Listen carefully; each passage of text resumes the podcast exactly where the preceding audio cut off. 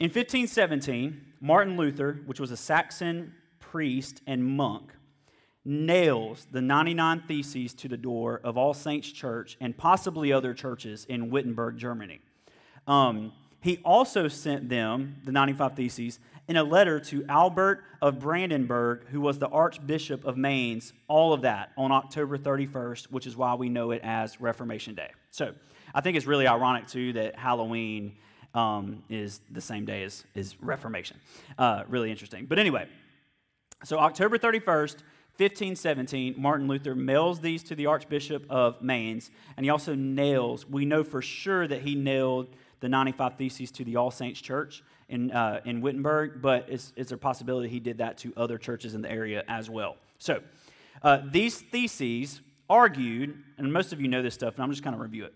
These theses argued that the repentance required by Christ involved a spiritual inner way of thinking and living repentance, changing how you think, rather than an external penance, which was something that you do to receive forgiveness, like confession, or a lot of people did this thing where you paid a certain amount of money to have your sins forgiven. Okay? So Martin Luther said, you don't have to do anything for your sins to be forgiven. You have to have a change in how you think, repentance. Okay? So, uh, this was the greatest attack, Martin Luther's, on the religious institution since arguably the time of the early church. But the Reformation did not take place overnight, it didn't take off overnight. It wasn't, now I want you to hear this because I shared this a little bit Tuesday night, but for those of you that weren't here, this is really huge for us, okay? It wasn't until January of 1521 that Martin Luther was excommunicated by uh, Pope Leo X. Okay, so it wasn't until January 1521 that he was excommunicated. But then it was in May, this is really huge to remember this. It was in May of 1521 that the Edict of Worms condemned Luther and officially banned citizens of the Holy, Holy Roman Empire. I'm reading this straight from the historical document. Um, banned citizens of the Holy Roman Empire who defended or propagated Luther's ideology. Okay? So in May of 1521, anyone who was a supporter of Luther's thinking that salvation was through faith alone, that repentance was through change alone, etc., anyone who thought that way in May of 1521 was officially banned from the Roman Empire, from the Holy Roman Empire. It's really huge. At the same time that all this was happening, Gutenberg's printing press began to spread, which meant material could be mass produced quickly. So before Gutenberg's printing press, anything that was passed around had to be handwritten or verbally passed around, right? Which is why, super sidetracked, but if you notice, if you read through Paul, um, if you read through the Gospels, you'll read stories, and in some of the stories, um, the writers will say the name of the people in the stories, right? Um, but then you'll read other stories and it'll say a woman, or it'll say, you know, a man, or a century, or whatever, and it won't specifically give their name.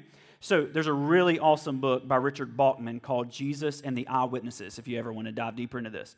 But anyway, in this book, he explains that their way of writing in Greek um, this document, you know, Holy Spirit inspired, you know, all that stuff, that's great. But this is a historical document. This is telling us something that has happened, the Bible, okay? So all of these writings are historical. So the reason that they're writing with certain names in certain places and certain names omitted in certain places is because the way that a historical document was passed around back in the day that was legitimate, it required eyewitnesses, okay? So when they're writing the Gospels, if there's no eyewitness account to say, yeah, I was there and I actually saw the multiplication of the bread and fish, then it really wasn't considered a historical account. There was no way of proving this is actual history, right? So the gospel spreading was reliant on eyewitness account, or a secondary wasn't as good, but it was it was okay, was to have somebody associated with an eyewitness. So maybe you didn't have um, the Apostle John, maybe you had um, uh, Irenaeus, who was the spiritual grandson of the Apostle John, whose spiritual father was discipled by John. You see what I'm saying? So that was okay and that was good, but it was best to have an eyewitness. So when John or Luke or Paul or anybody's writing this stuff and they put a name there, um, like Aquinas or Aquila, Paul writes, or you know these different names, you can actually go to that person and say, "Did this happen?" And they say, "Yes, I was there." Okay, so little sidetrack, but when uh, when the when Gutenberg's printing press comes out, all of a sudden now you have the capability of taking something that would have taken a long time to mass produce, and you can mass produce it almost overnight. And so I want you to see how the Lord is working is that the Lord is giving Martin Luther this download. At the same time, he's rearranging the business world to be able to contain and mass produce this download, right? And at the same time, the religious system, which is the Catholics at that point, are seeing all of this take place and how it threatens their empire and they start shooting off against it. Does that sound very familiar, right? Hello, Jesus and the Pharisees. Okay? So, after 1521, the Reformation took off and over the years became the leading influence in the church across the globe. We're here today because of the Reformation. 1521 was 500 years ago. To be more specific, to be more specific, this is why I told you remember May. The Lord started us down the current revelation that we're talking about. God is love, God is light, all this stuff. If you go back and look in our message archives, you'll see the first message that I ever preached on this stuff was the first week of May. Okay? Tw- May 2021. In May of 1521, exactly 500 years before, is when religion kicked out everybody who was a supporter of this new, old revelation. Huge, okay? exactly to the month 500 years ago. Romans, which is really interesting, okay? Because back then, 500 years ago, the religious system banned Luther and his followers from Rome due to the threat that they posed to the religious system. Romans are also the ones that killed Jesus, okay? Now, I'm gonna, I'm gonna just, just hang with me because we're going to get into some really good stuff, but I need to hit this before we do. In her book, there's a book called The Great Emergence, okay, which is written by a lady named Phyllis Tickle, which is a funny name.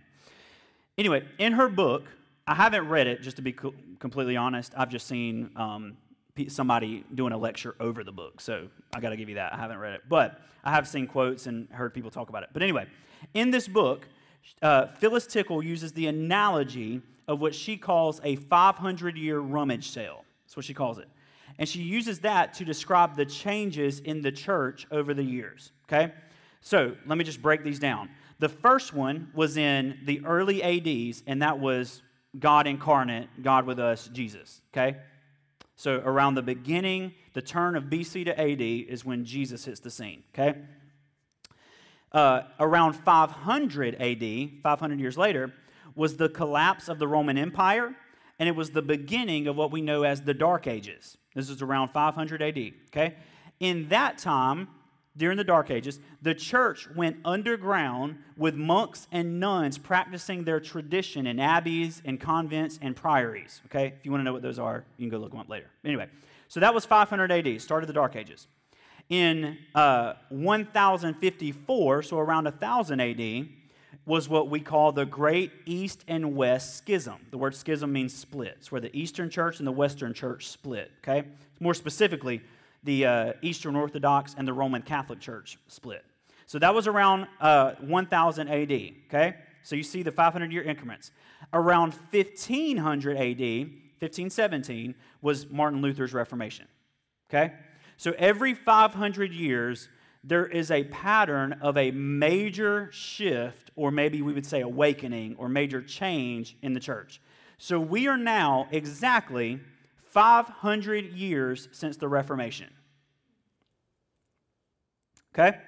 Because of one revelation and subsequent action by a handful, led by a man, Martin Luther, who was willing to go against the system the entire globe has changed how they view God, or at least has been forced to see the validity of what Martin Luther was saying.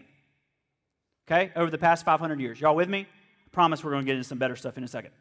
Here, because I love this stuff, 500 years later, in the city of the dove, in the epicenter of the pretender and unknowledgeable, and I say that, I don't mean that in any offensive way, Christianity, American South, in the middle of it, the Lord has revealed what I believe is going to spark the next 500 year tectonic shift.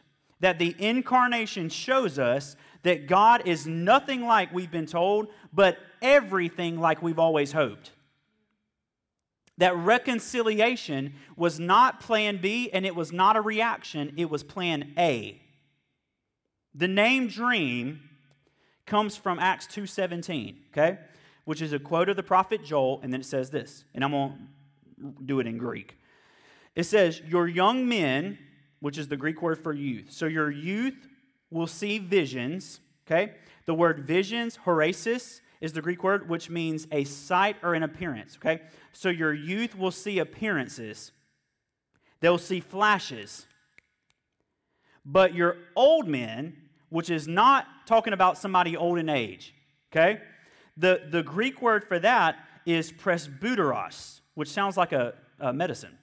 Uh, right? If you take your presbyteros today? Anyway, so that's the Greek word, presbyteros. And it means not old, it means a mature one having seasoned judgment. Okay? It's the same word that is used for elders in the Greek Testament, or in the, uh, in the New Testament, okay? So it says, Your youth will see appearances, it'll see flashes, but your mature ones, having seasoned judgment, will dream dreams.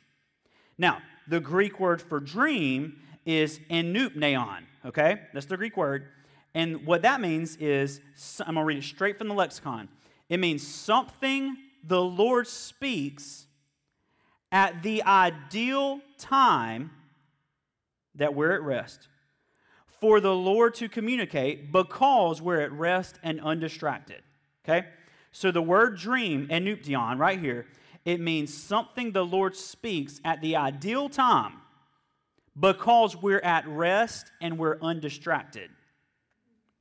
Okay. So, so, so. The name dream, Acts 2:17. Your youth will see flashes of this, but your mature ones will receive the fullness of that flash. Why? Because your mature ones know how to live at rest and undistracted. That's what that's saying. Okay? Now, we're a church that has, I mean, a lot of college age people or young adults. Okay?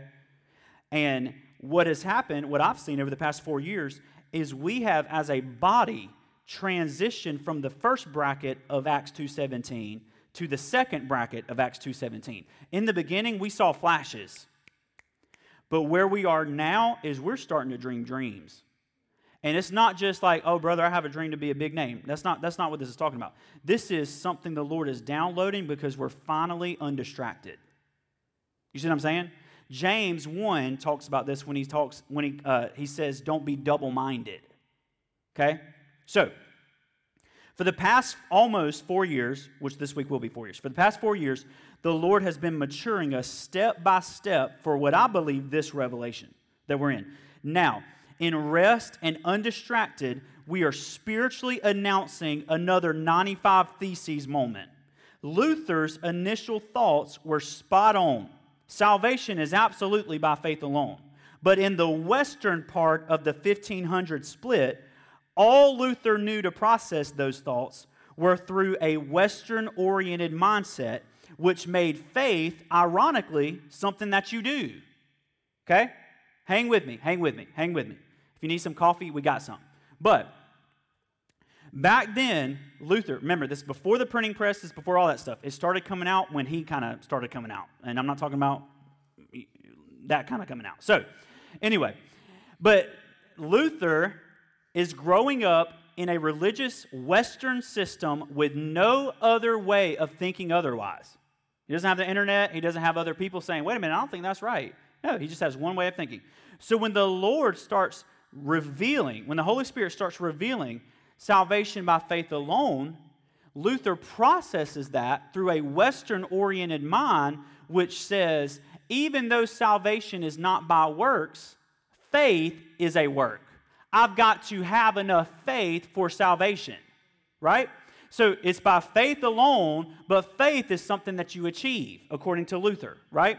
Um, and even the, the quote that I read last week of Luther is when he matures in that thought, he finally starts getting around the bullseye, which eventually is when he says faith is seeing what is already there, not creating something that isn't there, right? So he's growing in the right direction. But, but there's this mindset, if you read Luther's commentary on Romans, which I have in my office, there is this mindset of a partial freedom from religion where it's like I'm free from the I've got to pay cash to be saved, but I'm still in this bondage of I've still got to do something to be saved. You know what I'm saying? I heard somebody say recently, uh, it's uh, talking about it's, it's, just really funny how uh, we ask people when we're evangelizing. We say, "Would you like to make Jesus the Lord of your life?" Which means, if if you're able to make Jesus Lord of something, you must be in higher authority than him to place him in something that he is not. Would you like to make, which means you're Lord, right? So would you, Lord, like to make him Lord instead? You know what I'm saying? No, he's already Lord. See what I'm saying? But but even that thinking, it's like, well, it's not a works based. Yeah, it absolutely is there's still something you've got to do to get it. There's something that you've got to do to be reconciled rather than you understanding that you are reconciled. You know what I'm saying? And so, what the Lord took in seed form, He's now growing into a giant tree, which is, it is absolutely by faith alone, but faith is not something you do. Faith is a man named Jesus. Okay. Luther had no internet, no phone, until later, no printing press. It's amazing he saw what he saw. It really, it's unbelievable that he saw what he saw. But the Reformation left a lot on the table, specifically the entire aim of the, I believe, original idea that God gave Luther. It's not a new way to see a way to salvation, but a new original way to see salvation itself, which is Christ Jesus incarnate. Jesus is our rabbi. He never gives us more than we can handle. And He's always willing to take His time to get us where ultimately He wants us to go. Okay? So we needed the seemingly immature revelation from Luther about faith because 500 years later, that has led to a true understanding of salvation and faith itself, which is Jesus. Okay? Y'all with me? Y'all good? Okay. Baxter Kruger, who I spent a long time on the phone with this week, and I, I initially uh, did that to record a podcast, and I told um, Angela this morning, I was like, when I got on the phone with him, the Holy Spirit was like, this is not for a podcast, this is for you, and I didn't record it, so it's not on recording. But we talked for a long time, and uh, it's, kind of become like somebody that, that has really been a good shepherd for me lately. And uh, but he said to me, he said this to me Wednesday when we talked. He said, "I wish every church in America would get a big banner made and placed outside their front door that says, We know Jesus is the answer. We don't fully know what that means yet, but you should come find out with us. And I was like, Yes. You know what I'm saying? I, I think that's part of the reason why the, the, the denominational system, whatever, is so stuck in his ways today, is because we know Jesus is the answer, but because we haven't gone into uncharted territory, or it's been charted, it's been a long time since it's been charted. But we, in order for us to transition into what that really looks like, we're going to have to lay down all of our preconceived ideas without having a solid thing to pick up yet. Do you know what I'm saying? And so, like I said, we know Jesus is the answer, but we are right now finding out what that means. And that's okay. This is what he said to me. He said, What I would do for your church, he's talking about you guys. He said, What I would do is I would tell everybody in this room, which he's going to come here next year at some point, but to take a notebook and write down every single question that you have because of whatever we've been walking through. Write down every question and then close your eyes and say, Jesus, would you be my rabbi and show me the answers? You know what I'm saying? Well, how, how does reconciliation fit in the Old Testament? How, do, how does all that work? You write that thing down and you say, Jesus, I don't know how this works, but would you be my rabbi and show me? Unbelievable. That's why he's way smarter than me. But anyway, so today, today, we're going to kind of start this. We're, or not start, we've started it, but we're going to continue this path.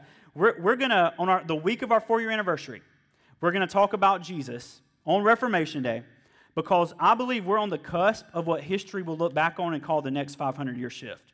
And I might be the only one, but I really believe this. Of course, Martin Luther had, had predecessors. I mean, there were people that, that stirred the pot that Martin Luther exploded. It wasn't just him, right? And so, just like us, it's not like we've stumbled upon this. People have been screaming this for years. We just haven't heard them. And the reason we haven't heard them is because religion put us in a box and said, you better not listen. You know what I'm saying?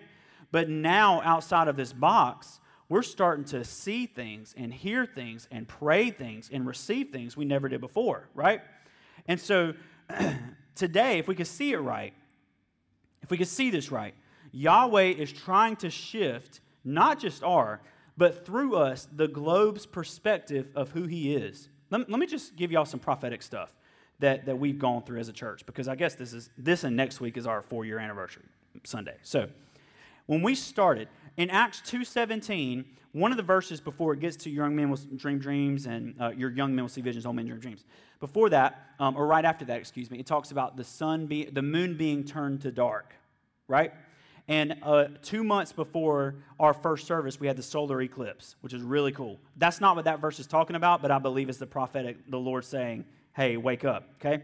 We had uh, in 2019 a huge prophetic word about um, God raising up apostolic chiefs in, in America. In um, 2018, we moved to this building and this building as much as you know we we sometimes get annoyed by the situation but this building is called christ central and it's in hope plaza which is really interesting i think um, we've had the past year and a half of covid which is not from the lord but the lord has absolutely used it to shift some things and kill some things that need to be shifted and killed right and what we started in september was the year, every seven years in the, on the Jewish calendar is the year of Shemitah, okay? Which is the year of release. It's the Sabbath year every seven years. And that started in September. You remember how the Lord has been so pointing at September for us? September is started for a year, the year of Sabbath rest for the land, right? And the, the word Shemitah in the Jewish means the year of release and it's the year that the economic, the economy, um, is flipped on its head. All the rich people who have a ton of money that can afford to have crops all the rest of the year, on the year of Shemitah, they leave their crops alone, and everybody in the land can come and feast off of their crops, even if they don't own them. It's a free for all, right? It's, it's a year where everybody is put on the same level. And so every seven years, they have a year where everybody's put on the same level and everybody starts over again. You know what I'm saying? I mean, it's just unbelievable. That's what started in September. So, a lot of stuff moving and shifting around us. And with that in mind, I want to read John 1 because I want to really, really hone in on who Jesus was and, and the implications of this, specifically as we're about to go into Thanksgiving and Christmas. So, y'all good? Okay, awesome. let, me, let me tell you about John real quick and then we'll read it. John wrote this gospel, check this out 60 years after he had last seen Jesus in the flesh. 60 years. John, when he wrote his gospel, was in his 90s. He spent the last 30 years or so of his life in Ephesus, um, which is really interesting because if you read the book to Ephesians, um, or the book of Ephesians, letter to Ephesians, and then you read John's writing, there is so many similarities. Or if you read the letters Paul wrote in Ephesus that he sent other places, there are so many um, connections between John and Paul in those places, and that's because John, for the last 30 years of his life, lived in Ephesus. Can you imagine being around John for 30 years if you lived in Ephesus? Being able to hear the, the guy that laid his head on Jesus' chest. Like, probably insane. Anyway, the other gospel accounts, Matthew, Mark, and Luke, had been written 30 years before John. 30 years. Okay? So, John, now being older, he sees that already this was becoming something slightly off of what Jesus, who he laid his chest on, had revealed.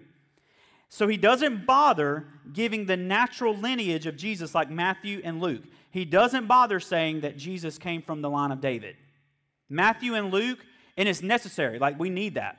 But Matthew and Luke are very specific in making sure they trace the lineage all the way down to prove Jesus came from the line of David because that was the prophetic word. He was going to be of David. He was going to be born in Bethlehem. He was going to be born of a virgin. So Matthew and Luke both take the time to make sure we know that that actually happened. But John, 30 years after Matthew and Luke, is saying, We're missing this. We got to go back further. So I, am not interested in proving to you if he came from David. I'm interested in proving to you that he is God. Okay? He goes back to explain and speak on the origin of who Jesus has always been and to ultimately, because of that, remind us of who we've always been. Okay, in the beginning, when he says, in the beginning was the Word, is John saying, before there was a natural lineage, Matthew and Luke, before there was anything to write about Matthew and Luke, the Word was there in the Trinitarian spin, okay? The Word is both the external source, or excuse me, excuse me, excuse me. The Word is both the eternal source and the eternal destiny of everything. So the Word is. And it is so key that Jesus is the Word of God. It, it is imperative that Jesus is the Word of God. The Bible is a word of or about the Word, okay? Which is, I mean, like, are y'all good with that? You know, I mean, you don't have to be. It's just, the Bible is a word of God or it is a word about the Word of God, but Jesus is the Word of God. That's massive. We have said this is the Word of God, and we try to get Jesus to cram his way into our King James understanding of the Word of God. But this is just an unveiling of the Word of God, which is Jesus. The Bible is not what God has to say about him. It's something God has to say about himself, sure. But Jesus is exactly what God has to say about himself. You know what I mean? Okay, so that's huge. That's huge. He is what God has to say about everything, including himself and us. Jesus is the original thought and the eternal revelation of God with us, and God in us, and who we are in God. The Bible is the story of how we started in the Word, lost our minds, tried to find ourselves, tried to become a word ourselves, and how the word we originated in became our humanity in order to turn the lights on to who we really were in the very beginning. But all of that is simply a revelation of the Word, Christ Himself, in whom Father and Spirit also dwell. So when somebody says, as I've been saying lately, is the Word of God infallible? Absolutely, and His name is Jesus. You know what I'm saying? No, no, no, brother. I'm talking about the Bible. I mean, it's amazing. The Bible is a great unveiling of Jesus, and I love this book more than any of y'all, I promise you. But the Word is Jesus. What does God, when God, what does God have to say about himself? It's not John 3:16. That is something God says about himself. But what God has to say about himself was the first breath of the baby incarnate, Jesus. Okay? So, John 1, that's gotten me in a lot of trouble in the past, but people don't really say anything about that anymore, so that's okay. John 1, I'm going to read this from a couple translations, I think, but let me read from the beginning. I'm only going to go to verse 14, so not that much. Here we go. In the beginning was the Word. The Word was with God, the Word was God. He was with God in the beginning. I hate that translation. It is not even right, okay? But I'm going to tell you why in a minute. Um, he was with God in the beginning. Let me tell you why now. Uh, I'm with all of you in the room, right? So Tim and Hannah are sitting right here. Um, and Hannah and Tim would say, like Hannah would say, I'm with Tim right now because I'm sitting beside him, right? This, that is not what this word is. In the Greek, that word is face to face. It possibly could be mouth to mouth. Okay? So Jesus wasn't just hanging out with the Father. What John is saying is he was face to face in intimacy with the Father in the beginning. Massive difference. Through him, all things were made. Without him or apart from him, nothing was made that has been made. In him was life, and that life was the light of all mankind. The light shines in the darkness, the darkness has not overcome it, or has not understood it, or cannot comprehend it. Okay? Verse 6 There was a man sent from God whose name was John. He came as a witness to testify concerning that light, so that through him all might believe. Really interesting. He himself is not the light, he only came as a witness to the light. Verse 9 The true light that gives light to everyone was coming into the world.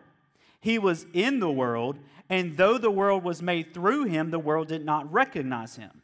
He came to that which was his own, but his own did not receive him. Yet to all who did receive him, to those who believed in his name, he gave the right to become children of God. Children born not of natural descent, nor of human decision, or a husband's will, but born of God. Verse 14 The Word became flesh, that's human nature, and made his dwelling in us, not among us. That's not the Word, okay? So, the Word became flesh and made his dwelling in us. We have seen his glory, the glory of the one and only Son who came from the Father, full of grace and truth. Let me read this in one more translation if I got time. Do I got time? Thanks. So, John 1, I mean, y'all know I was going to do it anyway. So, um, it's Halloween. I mean, y'all got, y'all got plenty of time. Uh, I'm just playing with you. All right. If I could sift through all these notes real quick. Let me see. Right here. John 1. Uh, to go back to the very beginning is to find the word already present there, face to face with God. The one mirrors the other. The word is I am. God's eloquence echoes and, in, and concludes in him. The word is God. Okay? The beginning mirrors the word face to face with God. The logos, which is the Greek word there, word, is the source everything commences in. He remains the exclusive parent reference to everything's existence. There is nothing original except the Word. The logic of God defines the only possible place where mankind can trace their origin. That's huge. His life is the light that defines our lives. The darkness was pierced by this light and could not comprehend or diminish the light. Then there was this man named John, who was Jesus' cousin, we all know, commissioned by God his mission was to draw attention to the light of their lives so that what they witnessed in him could cause them to believe. His ministry was not to distract from the light as if he himself was the light, but rather to point out the light source. A new day for mankind has come. The authentic light of life has illuminated everyone that or that was going to illuminate everyone was about to dawn into the world. Verse 10 Although no one took any notice of him, he was no stranger to the world. He always was there and is himself the author of all things. It was not as though he arrived on a foreign planet. He came to his own people, yet his own people did not recognize him. Everyone who realizes their association in him, convinced that he is their original life and that his name defines them, God gives the assurance that they are indeed his offspring, begotten of him. He sanctions the legitimacy of their son and daughtership. Verse 13, two more.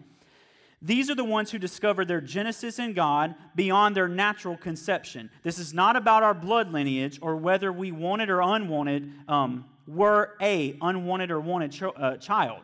This is about our God begottenness. We are his dream come true, not the invention of our parents. You are indeed the greatest idea that God has ever had. Verse 14. Suddenly, the invisible, eternal Word takes on visible form, the incarnation, on display in a flesh and blood person as in a mirror. In Him and now confirmed in us. The most accurate, tangible exhibit of God's eternal thought finds expression in human life. The Word became a human being, and we are His address. He resides in us. He captivates our gaze. The glory we see there is not a religious replica, He is the authentic begotten Son. The glory that was lost in Adam returns in fullness in Christ. Only grace can communicate truth in such a complex context. That's awesome.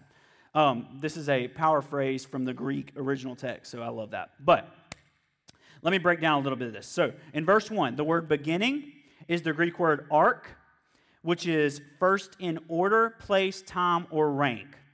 Okay? Um, the word with, as I've said before, is the word pros in the Greek, and it means face to face. In verse 2, it's almost like John is saying, in case you missed what I just said, let me repeat this. Right? In the beginning was the Word, the Word was with God, the Word was God. Verse 2, He was with God in the beginning. It's almost like, all right, in case you missed this, let me say this one more time. In the Greek, his repetition here would be linguistically saying, this is the point. So by him repeating it again, he's saying, this is about everything that I'm about to say is because of what I just said. Okay? So that's verse 2. In verse 3 and 4, John is bringing us into this. He's bringing us into this eternal origin of the Son. Okay?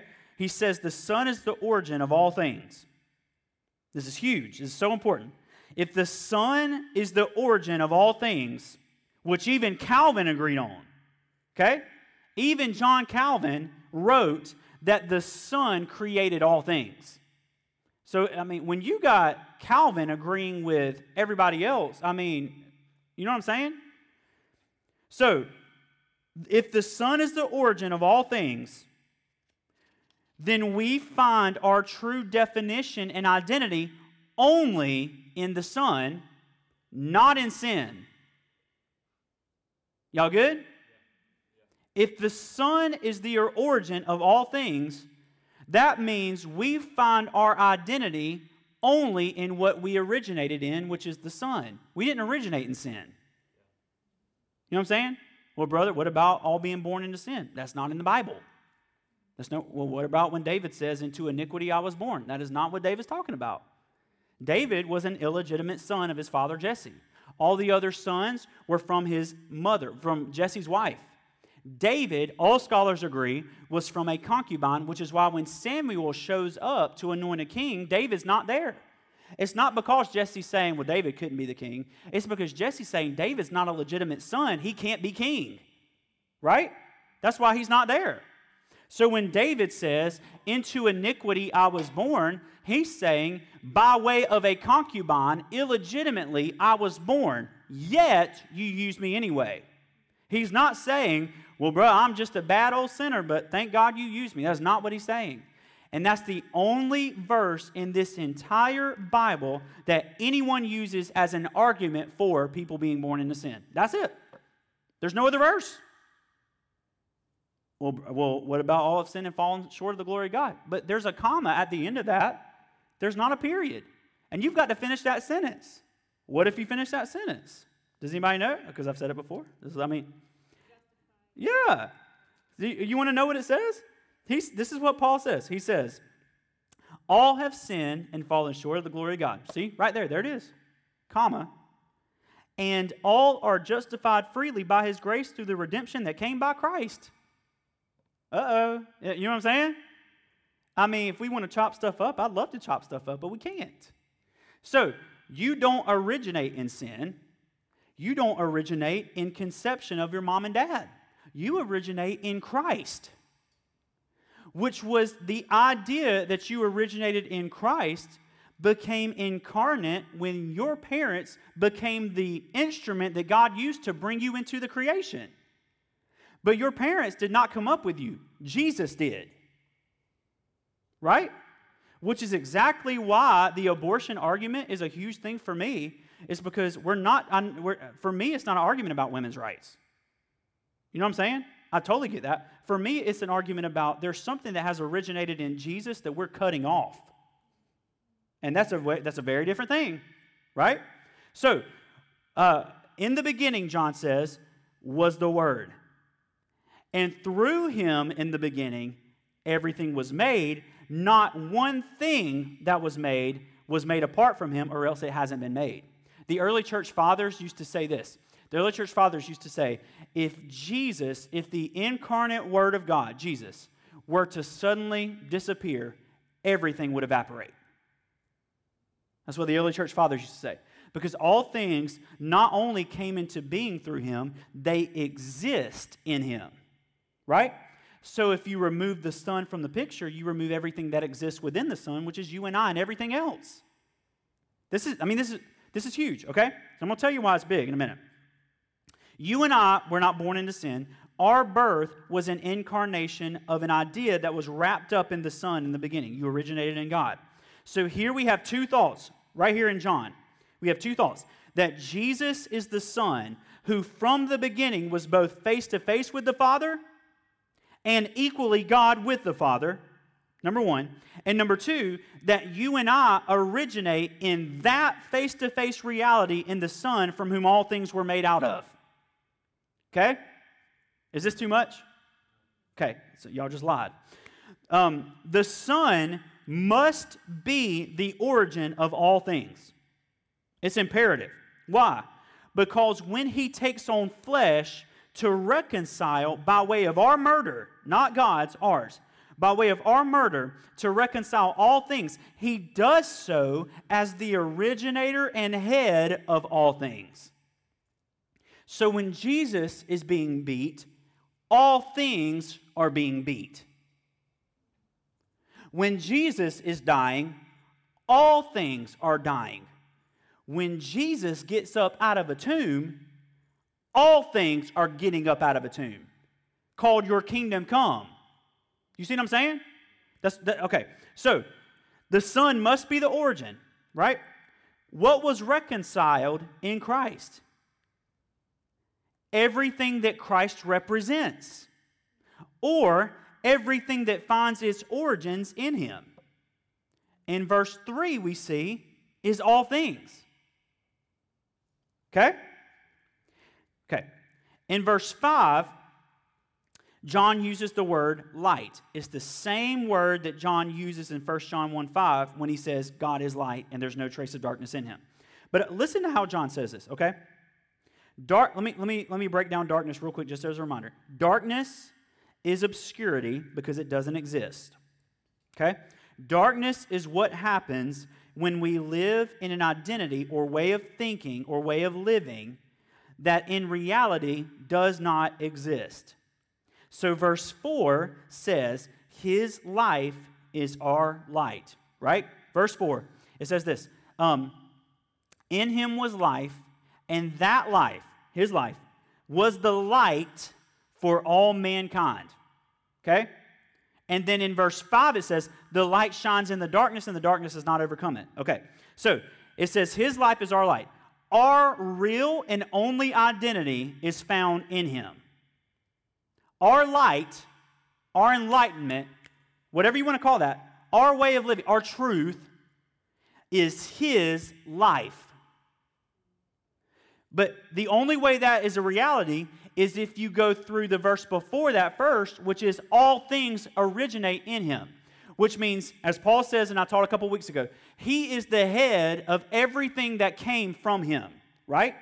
So if everything has come through Him, that is required for his life to be the light for everything that comes through him. Okay. But if darkness is what happens when we lose our way, or we forget what is real, or we live in a thing that doesn't exist, when that happens, suddenly we're not living in a new identity. We're not living in the only real identity. And that's a big difference, right? You being a sinner and you being redeemed but not knowing it is a completely different thing. One of those, God's ready to punish. The other, God's trying to wake up and say, You're redeemed. One of those, God hates. The other God loves and is willing to do everything it takes to get them to realize that He actually loves them.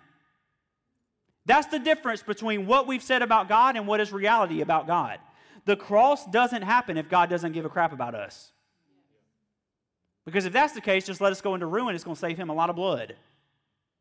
No, the cross is an announcement saying, Y'all thought you knew who I was like, but you do not. But I'm going to show you. And the like I said last week, and the Father saying, I got your back, and the Holy Spirit saying, I'm not going to miss out on this.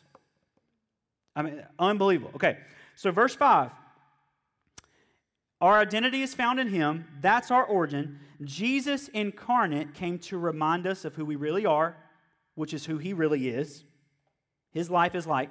That's why His life is our light. And if we embrace His life, that light will shine in the lie and delusion and the darkness. And the lie and that delusion and the darkness will never be able to overcome it and will never be able to understand or comprehend or produce it on its own.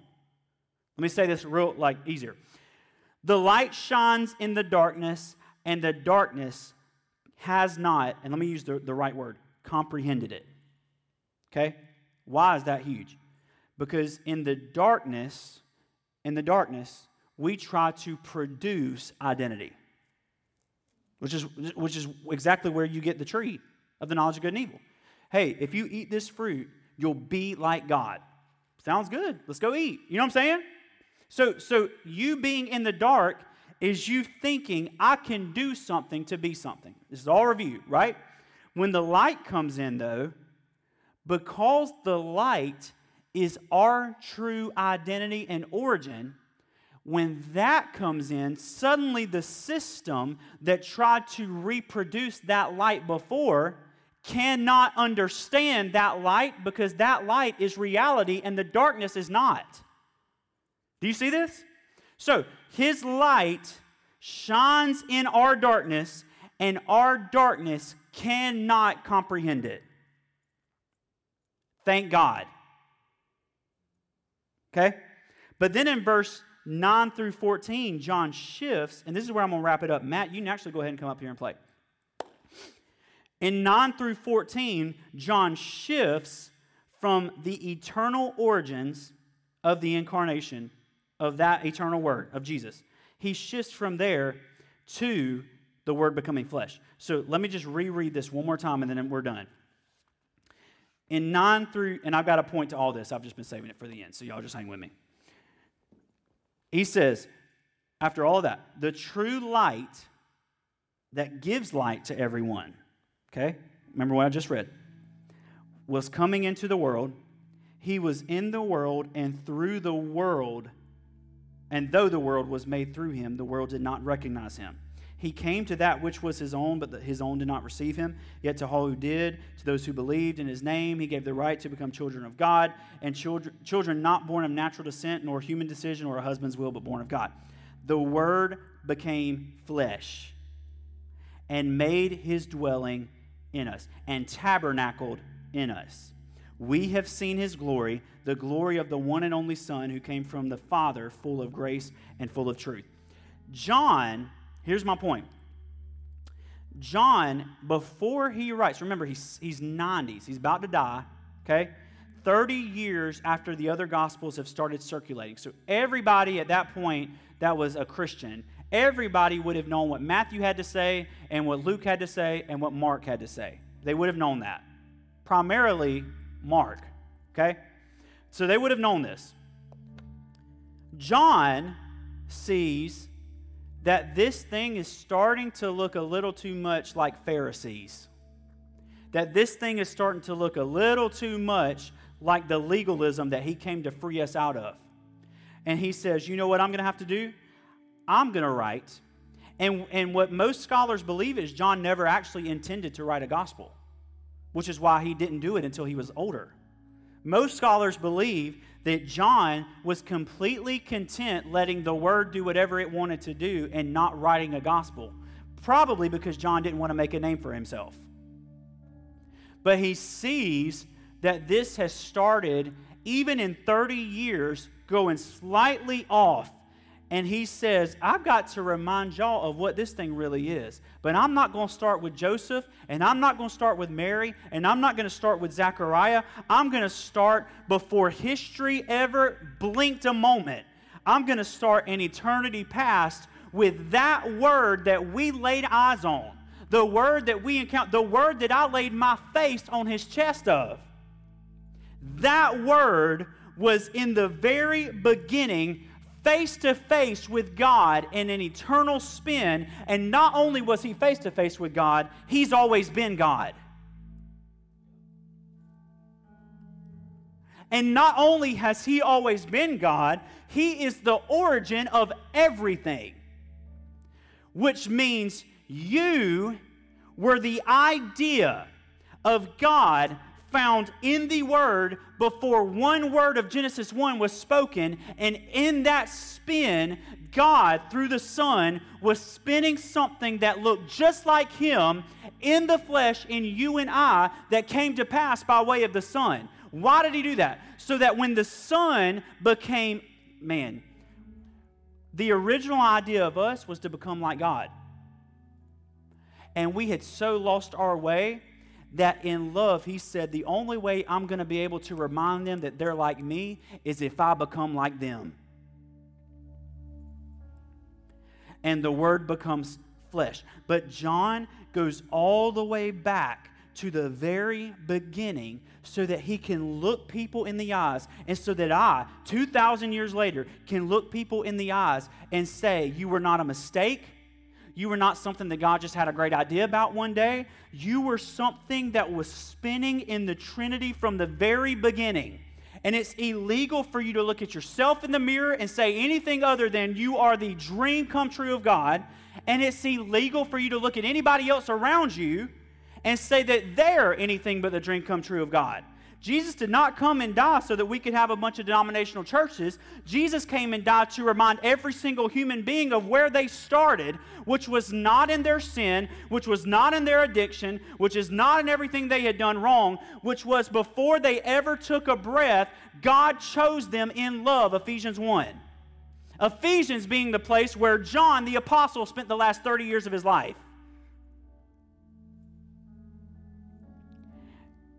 Now, how do I prove that? Because all the other gospel accounts put Jesus clearing the temple at the end.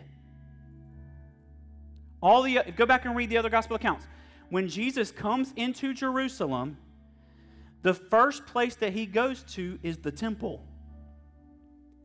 And he throws out all the tax collectors and he cleans the temple and says, My house will be a house of prayer right?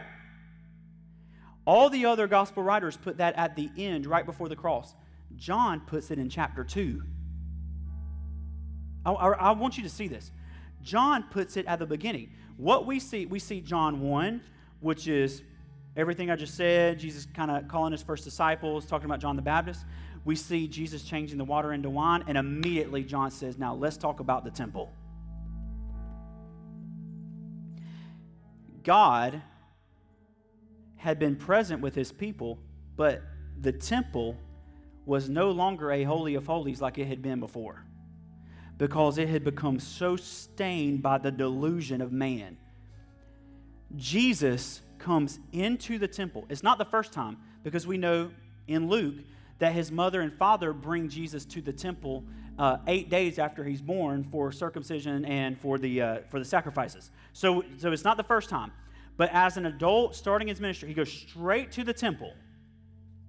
He clears it out out of zeal for the house of the Lord, and he tells the Pharisees, Destroy this temple, and I'll raise it up in three days. They say, Bro, bro brother, it's taken 46 years to build this temple, and you think you're going to raise it up in three days? And John says, But the temple that he has spoken of was not a building, it was his body. And if it was his body, it was our body. And after he was raised from the dead, his disciples remember what he said, and they believed everything that Jesus had spoken. Jesus, so, so Jesus comes into Jerusalem, and the first thing he does is he cleans out the temple. Why? So that Holy Spirit can come and dwell again. And what does Peter say? Our bodies are temples of the Holy Spirit. So, eh, in the beginning, John's saying, here's why Jesus came to clean you out. And the reason he came to clean you out was because ultimately he wants to live in you. Do you I mean, do you see this? And then in John 14 20, this is my last verse I'm going to read. This is what John says. And, and man, we should preach a lot more sermons on this. But in John 14 20, here's what he says He says, On that day, on that day, you will realize that I am in the Father, and you are in me, and I am in you. On what day? The day, our day. You will realize that I am in my Father and at the same time, you are in me, and at the same time, I am in you. Huh? My, how can we be separated from something that not only we're in, but that He's in? Do you see what I'm saying? This is much better than anything that we have ever dreamed. And I'm telling you, if we can grab hold of this, and I, I hate talking like this because how every other church plant starts. This is going to change the world. I don't care about changing the world, but I believe this has the power to change the world. But I'm not talking about us having a big full building. John uh, Martin Luther was a nobody until basically he died. So that might be the case. And that's okay, that's that's fine. I've got enough handwritten letters in my office. So if I ever something ever happens to me, y'all go in my office and my bottom drawer has everything I've ever written. So, um, and then go find you a publisher and make some money off that stuff. But um, no, I'm just kidding. But like, I'm telling you, if we could take hold of this, because what does our world need? Like, what do we need right now? Like Columbia's having a, ma- a, a mayor election on Tuesday, right? A mayor election. Like, well, brother, I, you know, if, if, I've heard it once, I've heard it. Now, brother, I hope this person wins. I hope this person wins. I hope this, and I'm like, y'all, okay, that's, that's amazing. First off, a mayor, I'm not going to do a lot. But anyway, praise God for him. We pray for him, love him. But, like, when, if, if we could just take hold of this, like, we wouldn't have to preach messages on you, you, bro, you should love your enemy. You should love those around you. You should be happy. You should have joy. You should have hope. You have an assignment on your life. Blah, blah, blah. We, we wouldn't have to spew all of this new age self help inspiration stuff. We wouldn't have to do that if we just understood who we are. I'm happy. You know why I'm happy? Because before one word of let there be light, this was on God's mind so that I could be with Him forever. I'm happy. That means I can trust Him with my life. That means I can trust Him with my dreams. That means I can trust Him with everything because all of my dreams are nothing but a manifestation of His dreams. Right? That's why God is able to do more than you could ask or imagine because everything you ask or imagine started in him. Let me say this. Uh, Baxter, two, uh, Wednesday, when I was talking to him, he said, um, and this was amazing, but he said, um, how many of the early church fathers' prayers, or he said, let's just even take John, let's the Apostle John. How many prayers that John the Apostle prayed do you think God answered? And I said, I don't know. I'd probably say all of them. And he said, You'd probably be right. And he was like, now, we pray prayers that seem like they don't get answered. So, in the West, has God changed? Is the Holy Spirit not moving anymore? Is, you know, the reform buddies about cessationism, is that real? Is that true? Because it kind of seems like it. And he said, no, no, no, no. What we miss is what Jesus said, which he said, I do nothing I haven't seen the Father do first. So when Jesus goes to the pool of Bethsaida, he goes to there, uh, to this pool, and y'all know the story. They had this thing, the angel would come and stir the waters, and whoever got down in the water first was healed, right? So this man was there, crippled, and, uh, and Jesus walks up to him. Now, just to be clear, there are tons of other crippled people there. This is where they come to get healed, right? But Jesus goes to this one man and he says, Do you want to be healed? The man says yes, and the man is healed. We don't have an account that Jesus healed everybody else. Maybe he did, maybe he didn't. But he did nothing he hasn't seen the Father do. What if we started praying and instead of trying to twist God's arm to do what we want, what if we started praying to see what the Father has done so that we could, in faith, remember, faith is seeing what's already there, right? So, what if we did that so that in faith we could start doing everything and only what we have seen the Father do? Well, why are you praying for me? Because I've seen the Father and the Father has healed you. So, I'm going to pray over you. Right? Uh, if you've got to scream and shout and pray for somebody 85 times for them to be healed, maybe you haven't seen the Father do it yet.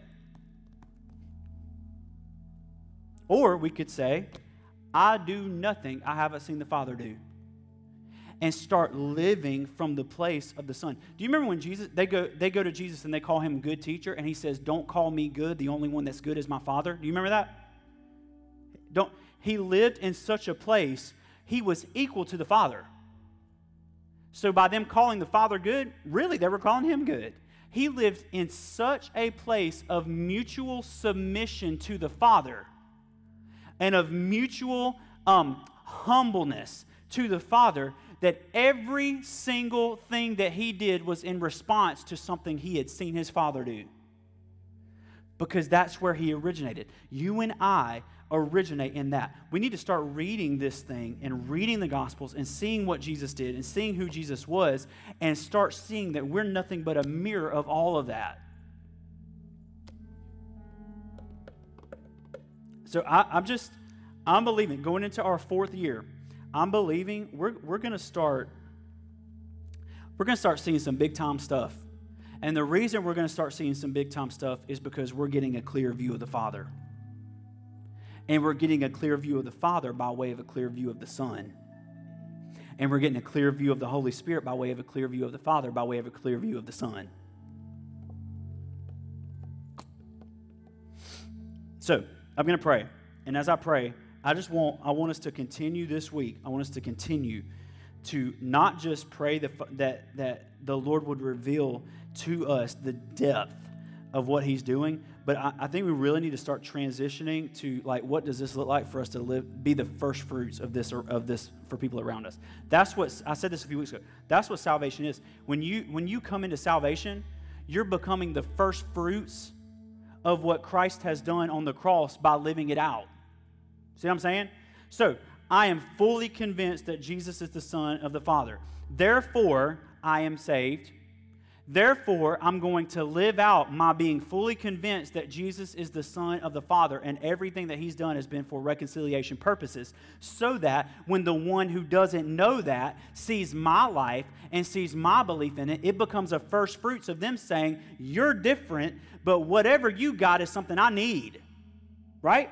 It's not me giving them a gospel tract saying, you need to go read the book of Romans and then figure things out. It's me saying, you are reconciled to the Father. Would you like to know what that means for your life? Um, one, one more thing, one more thing, and I'm going to pray. I'm going to pray.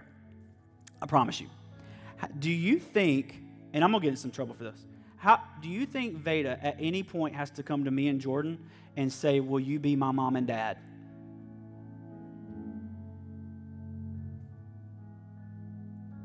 No? Why? Because she was born our daughter.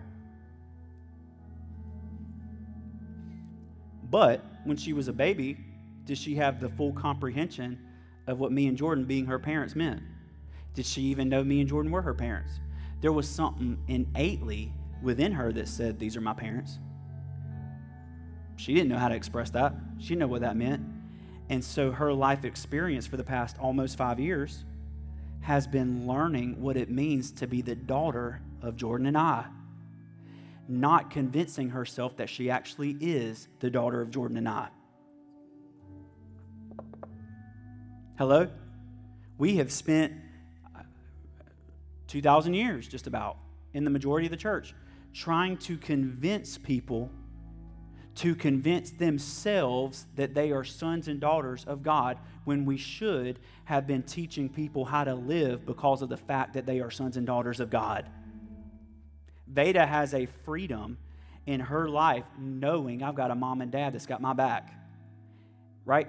How many of you know you would live completely different if you thought you were living to earn a spot in the family in being a kid by way of what you do? I mean, seriously, seriously. What, what if adoption into sonship, what if adoption into sonship and daughtership meant that you have to work and work and work, and at some point the father is going to say, you know what? My family's going to benefit by you being in it. Come be mine. You know what I'm saying? Right? Of course, that's not how this works, but that's how we teach it. That's how we say it works. We say if you do this and you make Jesus the Lord of your life and you can fit Jesus into your heart, you'll be saved. Safe from what? Safe from the earth. I, you know what I'm saying? Like, I mean, literally, I don't want to be saved from earth. I want to be the first fruits of earth being saved. Selah, y'all should, that was a great spot right there to amen. You know what I'm saying? I don't, I don't, I don't want to be, I'm not trying to get away. I, I got just as much heaven right here as I'm to get there. I'm not trying to get away from here. I'm trying to be here as long as possible because I got people to tell that they are what they don't believe they are. I've got a lot of people, especially in religion, to convince that there is nothing you could possibly do with your hands to earn this that it had to come by way of a cross and by way of the one and only Son of God because we could not do it. He actually rigged the system so that we couldn't possibly do it, so that He could do it on our behalf. So all we could do is receive what we've only received in the beginning, which is who we really are. We didn't make a choice of whether or not we should be born, we were just born. You don't have a choice of whether or not you reflect the image of God, you just do. You can't lose it because there's no other image. There is no other image in creation but the one image of God. Satan has no image. That's why we call evil darkness. And darkness doesn't exist. Do you know what I'm saying? There is no, you can't bear the image of Satan because Satan didn't originate you. You can only bear the image of the one you originated in. Veda can spend thousands and thousands and thousands and thousands of dollars getting plastic surgery trying to not to look like Jordan and I. But no matter how much money she spends, when you look at her, you're still going to be able to say, You're Jordan and uh, Josh's daughter. She cannot change that. There's one image that she's going to bear the rest of her life, no matter what she does, and that's ours, mostly Jordan's. you know what I'm saying? This, the only image. We, we have got to start looking at our families as a testimony to who we are to God. Why, why haven't we done that? Like I have, I have good parents. Jordan has good parents. Their parents, her parents are going to be in today. My parents live two miles down the road. We just with them the other night. And at no point, at no point do we ever sit back and we say, I really got to watch what I say, or else they're going to kick me out of the family. I really got to watch what I do, or else they're going to kick me out of the family. No, we live in the freedom that there's nothing we could do to get kicked out of the family. And in that, there is a freedom to just be us. And in the freedom to just be us, suddenly it creates a community of people who are real. And it, like, I don't know what church y'all grew up in, but our community was based on how fake you were. And if anybody ever found out how real you really were, you weren't in the community anymore. You know what I'm saying? I remember on Lord, I remember on Mother's Day, we used to give flowers. Y'all get flowers when you're like for Mother's Day. Did anybody else's church do that? Did your church do that when you were growing up? Yeah. Okay. So flowers growing up, and um, so we would give flowers to the oldest mom, which was this same old lady every year, and um, and then we would give flowers to the youngest mom. And the reason we gave flowers to the youngest mom was so that we could see which of the youth were doing things they shouldn't be doing. And so, of course, the youngest mom would get up. She'd be about 16, not married, still in high school. We'll go up to the front, and you know what would happen? Of course, everybody like, "Dear God, did you just? Can you? My Lord, like, you know what I'm saying? this is this, but but we got the hope of salvation. The rapture's coming. You know why? Because we don't have the guts to love people around us that got junk that is out on display. And if my junk was out on display, I promise you, you look at me the same way. We're just we're just better at hiding it. You know what I'm saying? But I'm telling you, if if if that's the case, then y'all, we need to shut the church down because it's actually killing the world. I mean, could, could the fact Jesus says, if you were here at revival, Jesus says to the Pharisees, He says, You better make sure that what you call light is not darkness. What is he saying? He's saying you need to make sure that what you believe is truth is not actually a lie, that you're pushing as truth, that people are believing is truth and selling their lives as truth when all it is is a lie. And you're creating person after person after person after person who thinks they're enlightened and they're actually darker than they were before they were enlightened by the lie. Right? And so the problem with where we are now is we can teach truth every single week, but because all of us have been so ingrained in this darkened idea of God, the light sounds like lies. And the lies sound like light. So if I walked in here next week and I said, you know what, I've had a change of heart. Jesus actually did come to pay God off for our sins. A lot of you would sleep a lot better next Sunday night.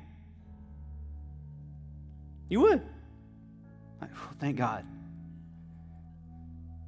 Penal substitution atonement theory, I actually, I've been awakened this week. It's legit. it's never happened. But you know what I'm saying? It's, it's, legit. I was wrong. But thank God. And this church will be filled again next Sunday. Sunday after, slam full. Be careful that the light within you is not actually darkness. And what Yahweh is doing in us right now, and I'm going to pray, what He's doing in us is He shining a light in us. What light? His life. Is our light and the darkness, primarily religion, cannot comprehend it. Because if it could comprehend it, it would try to reproduce it. This is a light you cannot reproduce. This is a light that you either are in or you're not in. But, but here's the deal He died so that every single person could wake up to the fact that the light is shining on them. It's our job to make sure everybody knows the light is shining on them. So, let me pray. Lord, I thank you for this day. I thank you for, just like I prayed in worship, that 500 years, 500 years ago, something was happening in Germany that would change the globe. And, and I just I wonder if 500 years from now that there's going to be people across the world saying something took place in America, the epicenter, the epicenter of religion, in a handful of churches that had no significance on the outside, that were small that were just pockets of light, something happened in 2021 that set the globe ablaze. And that something was Jesus saying, In that day, you will know. The word know there is not faith. The word know there is something that you have experienced and therefore know. In that day, you will have experienced and therefore know that not only am I in the Father, but you're in me and I am in you. And that revelation, God is love, God is light, has become the spark that set the globe on fire again. And I'm telling you, we're going to see the kingdom come in such a way that it is going to shake the systems of this world. But, but it's not going to happen by way of us screaming and hollering. It's going to happen by us being convinced that we are who we are.